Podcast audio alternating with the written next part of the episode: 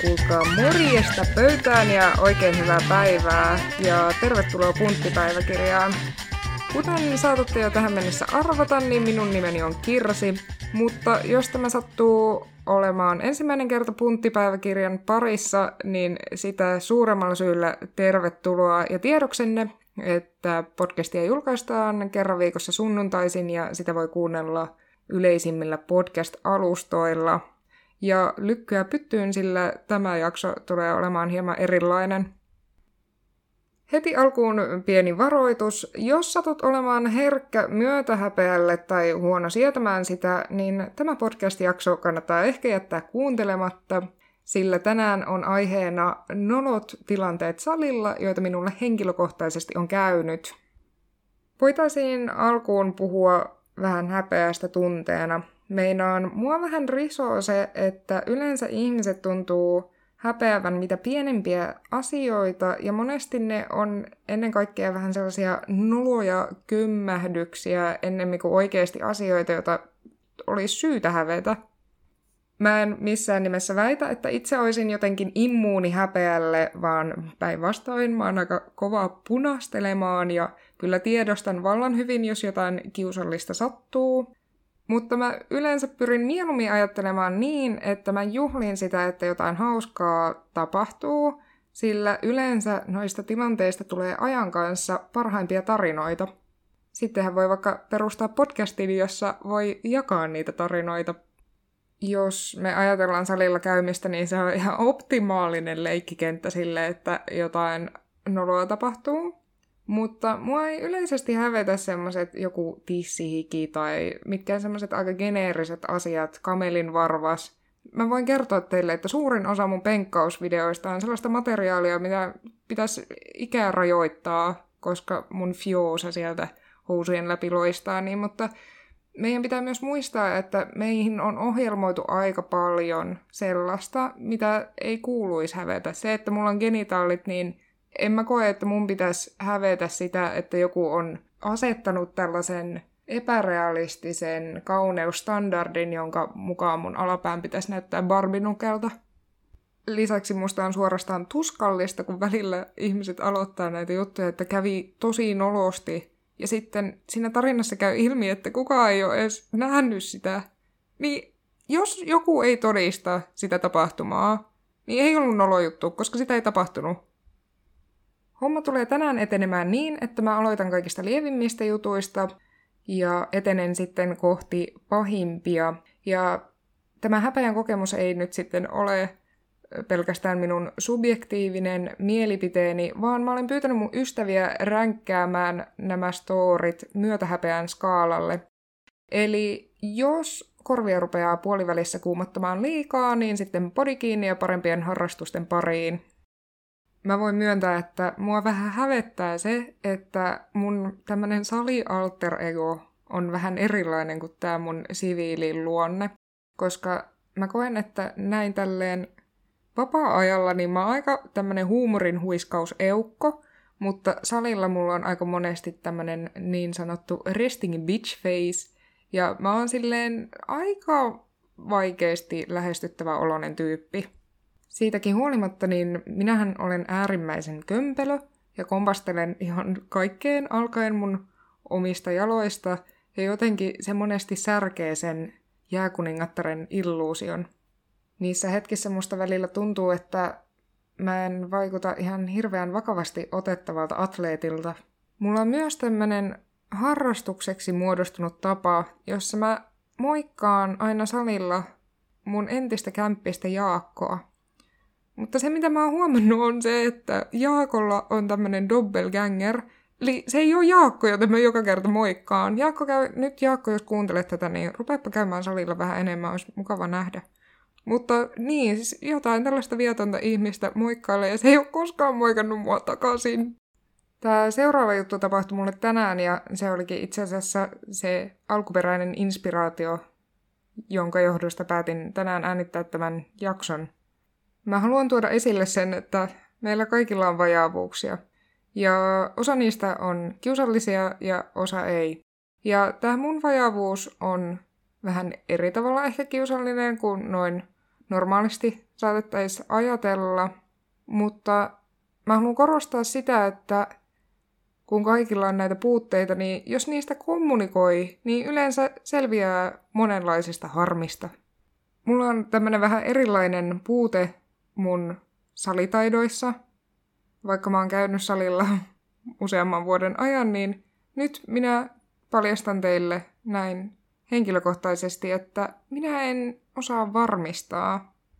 Tai ehkä osaan, mä oon varmistanut aika usein, mutta mä en ole oikeastaan varmistanut tai mitä mä yritän tässä sanoa on se, että mä oon ollut siinä varmistamassa, mutta yleisesti ottaen ihmiset on saanut ne painot itekseen ylös, joten mä vaan silleen kuulina postailen siinä vieressä ja on valmiina auttamaan, mutta mä en niinku käytännössä ole joutunut oikeastaan auttamaan hirveästi ketään.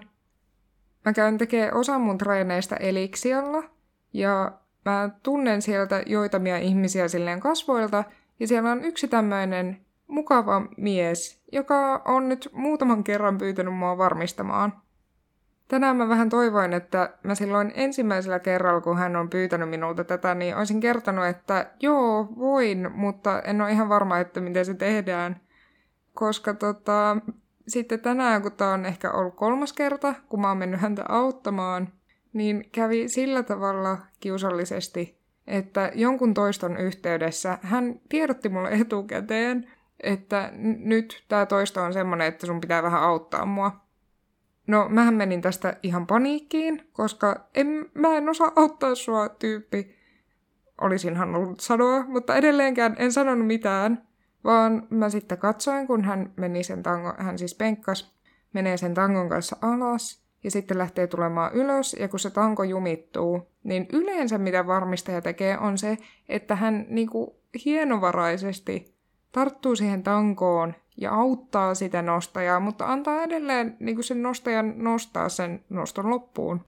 Mutta koska mä olin niin paniikissa ja paskana siitä, että mun pitää tehdä jotakin, ja mua jotenkin kuumotti siinä eniten se, että mitä jos me ei yhdessä jaksetakaan sitä 80 kiloa nostaa, niin mä tartuin siihen tankoon ja kaikilla voimillani käytännössä mavetin, maasta vedin mutta ihmisestä vedin sen tangon pois sen ihmisen päältä ja heitin sen siihen räkkiin takaisin. Ja sitten, koska mä olin niin hämmentynyt siitä, että mitä tapahtuu, niin mä vaan kävelin pois ihan tyynesti, en sanonut mitään. Mä vaan heitin sen tangon pois sen ihmisen päältä ja kävelin pois. Mulla jotenkin jäi siitä semmoinen olo, että se ihminen ehkä ajatteli, että mä jotenkin hermostuin kun hän ei saanut itse sitä tankoa, että mä niin loukkaannuin hänelle siitä, että hän oli feilaamassa sen toiston, mutta se ei ollut se tilanne, vaan tässä oli nyt tämmöinen kommunikaation puute. Ehkä olisi voinut pelastaa tilanteen, mutta tärkeä oppihan tässä on se, että puhukaa ihmiset. Sitten tullaankin tämmöiseen klassikkoon, joka on varmasti tuttu kaikille ihmisille, joilla on tullut gainseja Nimittäin housujen repeäminen. Sehän on tosi tyypillistä sitten, kun pakaralihas kasvaa, niin sitten juuri siitä keskisaumasta, niin että persvako sieltä oikein loistaa. Mutta itsessään niin sehän on tavallaan vaan ihan kiva juttu tietää, että edistystä on tapahtunut. Mutta mulle kerran sattui silleen, kun on näitä ihmisiä, joita sä zoomailet salilla sillä tavalla, että saattaisit olla vaikka vähän kiinnostunut ja saattaa olla ehkä vähän sellaista silmäpeliäkin ja muuta, niin eiköhän sitten tämä mun housujen ratkeaminen juuri tapahtunut tämmöisellä kriittisellä hetkellä, jolloin tämä kyseinen ihminen sattui positioimaan itsensä räkkiin minun takana. Ja sitten minä iloisesti vilkuttelin persen reiälläni hänelle. Kyllä se vähän hävetti. Sitten joudun lähes välittömästi ottamaan hieman takapakkia ja syömään sanojani, kun esitin tuossa alkujaksosta sen filosofisen kysymyksen, että jos kukaan ei todista sitä, että jotain noloa on sattunut, niin onko sitä edes sattunut? Mulla on nimittäin tämmöinen päivittäinen rutiini, jossa mä aina aamuisin syön puuroa, jonka olen ristinyt paskapuuroksi, sillä se pitää mun suolen toiminnassa. Siihen tulee kaurahiutaleita, luumujugurttia ja totta kai vielä hieman tällaista kaurakuitusta, eli kaurakuitua, ekstra kaurakuitua. Paskapuuron nauttimisen jälkeen minä lähden joka aamu lenkille, joka on jotain 10 ja 15 kilometrin väliin. Ja lähes joka aamu, vähintään viikoittain, minä meinaan paskoa housuun. Ja kun mä sanon, että meinaan paskoa housuun, niin mä en tarkoita sitä, että kotiovella tulee ehkä vähän vessahätä, vaan monesti, ja tämä tapahtuu toistuvasti, ehkä se tässä on kaikista typerintä. Viimeiset kaksi kilometriä se mun kävely on sellaista outoa pingviinikävelyä muistuttavaa lyllertämistä, missä mä vaan puristan mun pakaroita yhteen, kylmä hiki valuu, ja sitten mä yritän piilotella sitä, että nyt on aika mennä. Mutta tässä on ehkä semmoinen filosofinen kysymys meille yhdessä pohdittavaksi, että jos nyt vähän kakkaa housua eikä kukaan näe tai haista, niin onko sitä tapahtunut? Ehkä on, jos sen kertoo omassa podcastissaan.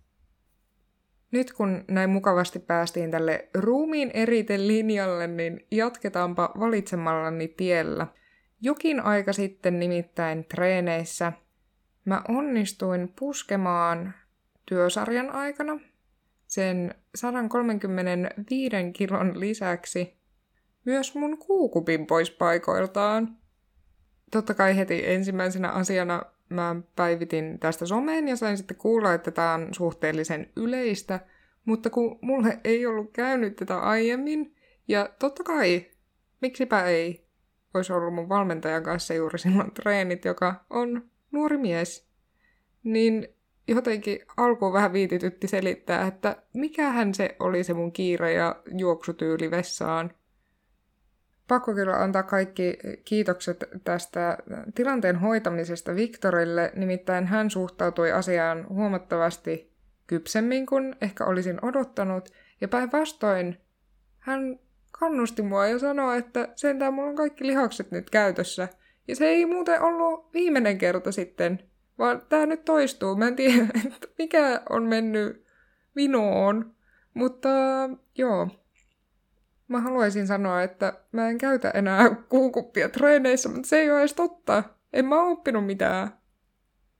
Se onkin musta tosi kiinnostavaa, että kun tämä voimailu etenkin on niin fyysistä ja sä oot jotenkin tekemisissä semmoisen raan voiman kanssa ja muuta, niin tosi moniin semmoisiin asioihin, mihin mä jotenkin voisin kuvitella, että ihmiset suhtautuisi silleen häpeällisemmin, niin suhtaudutaan niin kuin ihan mihin tahansa asiaan. Juurikin tämä, että todella monissa kilpailuissa mun mielestä on niin kuin enemmänkin semmoinen naisnostajien juttu, että sä saatat vaikka maastavedon aikana virtsata samalla, kun siellä rakko jotain pettää tai muuta. Mutta siellä on ihmiset mopit valmiina, ja sitten se vaan siivotaan se virtsa, ja jatketaan elämää eteenpäin. Ja mun mielestä toi on niin kuin aivan mahtavaa, koska noihan sen asian pitäisikin mennä. No niin, eiköhän sitten jatketa lihalompakosta.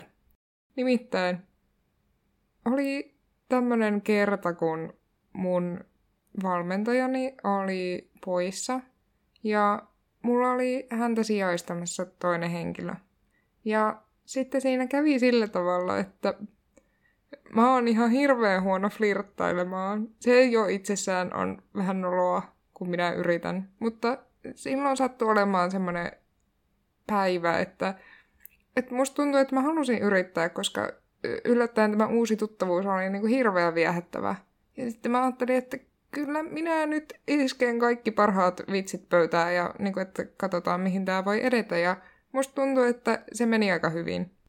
Ainakin vaikutti vähän siltä, että se toinen ihminen niin kuin ei täysin kauhistunut sitä mun tuttavallisuuttani tai sellaista, tiedätte, kyllä se vinkki vinkki ja hehe ja pikku pikku jerry tähän väliin. Mutta tota, siinä simultaanisti hän siis valmentaa minua, ja mielestäni olin ylätaljassa. Ja siinä kyseisessä ylätaljassa sattui olemaan tämmöiset nahkapenkit. Siis tiedättehän ne nahkapenkit, missä hiki erottuu vallan selvästi. No, siinä kun muina naisina treenasin ja sain sitten setin loppuun ja nousin ylös siltä penkiltä, niin siihen oli piirtynyt minun omalla hielläni täydellinen mukaelma ja vielä siis hämmentävän yksityiskohtainen mukaelma minun tuherostani. Minä katsoin sitä penkkiä minä katsoin sitä toista ihmistä, toinen ihminen katsoi sitä penkkiä, toinen ihminen katsoi minua, ja sitten mä vaan mietin, että mitä sä voit tehdä tuossa tilanteessa enää? Voitko sä kommentoida sitä jotenkin? Sehän olisi hauska silleen, että jos ajattelisi, että tämä on tämmöinen niin taidegalleria avajaiset. Mutta et, voitko sä pyyhkiä sen? Et, koska sit se on vielä niin kuin ilmeisempää, että miten kamalan kiusallista se on. Niin en tehnyt mitään. Ja sekin oli hirveitä. Mutta ainakin näin jälkikäteen ajatellen, niin hän sai minun tuotteestani semmoisen hyvin realistisen kuvan siinä, mutta ostopäätöstä ei kuitenkaan tullut. Viimeinen ja... Anteeksi. Viimeinen ja pahimmaksi ränkätty juttu, joka mun mielestä ei ole niin paha, mutta mun ystävä sanoi, että tämä on pahin, niin olkoon. Tapahtui silloin, kun mä olin sen yhden kevään Kajaanissa treenaamassa. Ja se, mitä teidän pitää ymmärtää siitä salista, on se, että se oli semmoinen valtava halli, niin kuin todella avara ja iso tila. No, mä olin siinä sitten ilmeisesti syönyt jotain vähän mun vatsalle sopimatonta, ja sinä päivänä mun treeniohjelmaan oli kirjoitettu useampi 16 sarja maastavedossa. Vaikka tämä mun vatsan tilanne oli hyvin tiedossa, niin totta kai tunnollisena treenaajana rupesin tekemään sitä sarjaa. Ja oiskohan se ollut toisen toiston kohdalla, kun multa pääsi tällainen valtava rupsu. Siinä piti sitten vähän käyttää tällaista pikaista harkintaa, että miten tämä tilanne hoidetaan. Ja samalla mä vaan kuulen, kun tässä valtavan avarassa tilassa se mun rupsu kaikuu ympäriinsä. Ja mä en keksinyt mitään muutakaan kuin, että mä vaan jatkoin sitä nostamista. Ja tässä 16 sarjassa mä pieraisin 14 kohdalla. Siellä salilla ei edes ollut ihan hirveästi. Siellä oli muutamia muita ihmisiä, mutta kellekään ei varmasti jäänyt epäselväksi se, että kuka siellä paukuttelee. Mutta toisaalta mä katsoin, että aika monilla oli kuulokkeet, niin sitten mä ajattelin, että, että ehkä ei sitten kuulleet sitä fanfaaria. Mutta aika pian sitten tämän sarjan tekemisen jälkeen yksi näistä paikalla olijoista tuli jotain juttelemaan mulle ja kyselee, että paljonko mulla oli ton setin aikana siinä tangossa. Ja tuota, kyllä minua silloin vähän hävetti. Mutta joo, tämmöistä tänään ja toivottavasti teillä oli edes puoliksi niin hauskaa kuin mulla tätä jaksoa äänittäessä. Tämä on helposti ollut mun mielestä hauskin jakso tehdä. Ja toivottavasti nyt, jos teille tapahtuu jotain pieniä kömmähdyksiä tai muita, niin voitte sitten muistella näitä tarinoita ja miettiä, laittaa vähän asioita mittasuhteisiin. Koska itse asiassa seuraavaksi mä esitän teille tällaisen haasteen – että jos nyt sattuu tapahtumaan jotain sellaista, mikä ylittää nämä minun tarinat vaikka moninkertaisesti, niin lähettäkää niitä minulle, koska mulle tulee varmasti hauska olo niistä. Plus sitten te voitte itse ajatella, että sillä tapahtumalla on ollut joku funktio, koska nyt te voitte lähettää sen minulle. Eli tavallaan kaikki voittaa jos käy niin mukavasti, että mä saan tarpeeksi näitä tarinoita, niin ehkä mä teen joko tälle tai ensi kaudelle vielä semmoisen kuulijoiden noloimmat jutut jakson. On nimittäin hirveän tärkeää osata nauraa itselleen. Ja sitten kun osaa vähän nauraa itselleen, niin sitten voi hyvällä omatunnolla nauraa myös muille.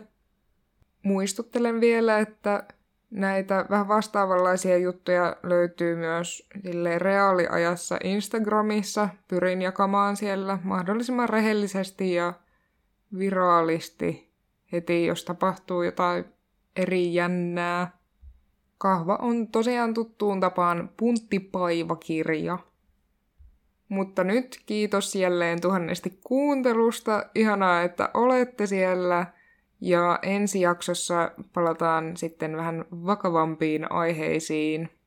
Mutta nyt moikkelis, koikkelis ja kuullaan ensi viikolla.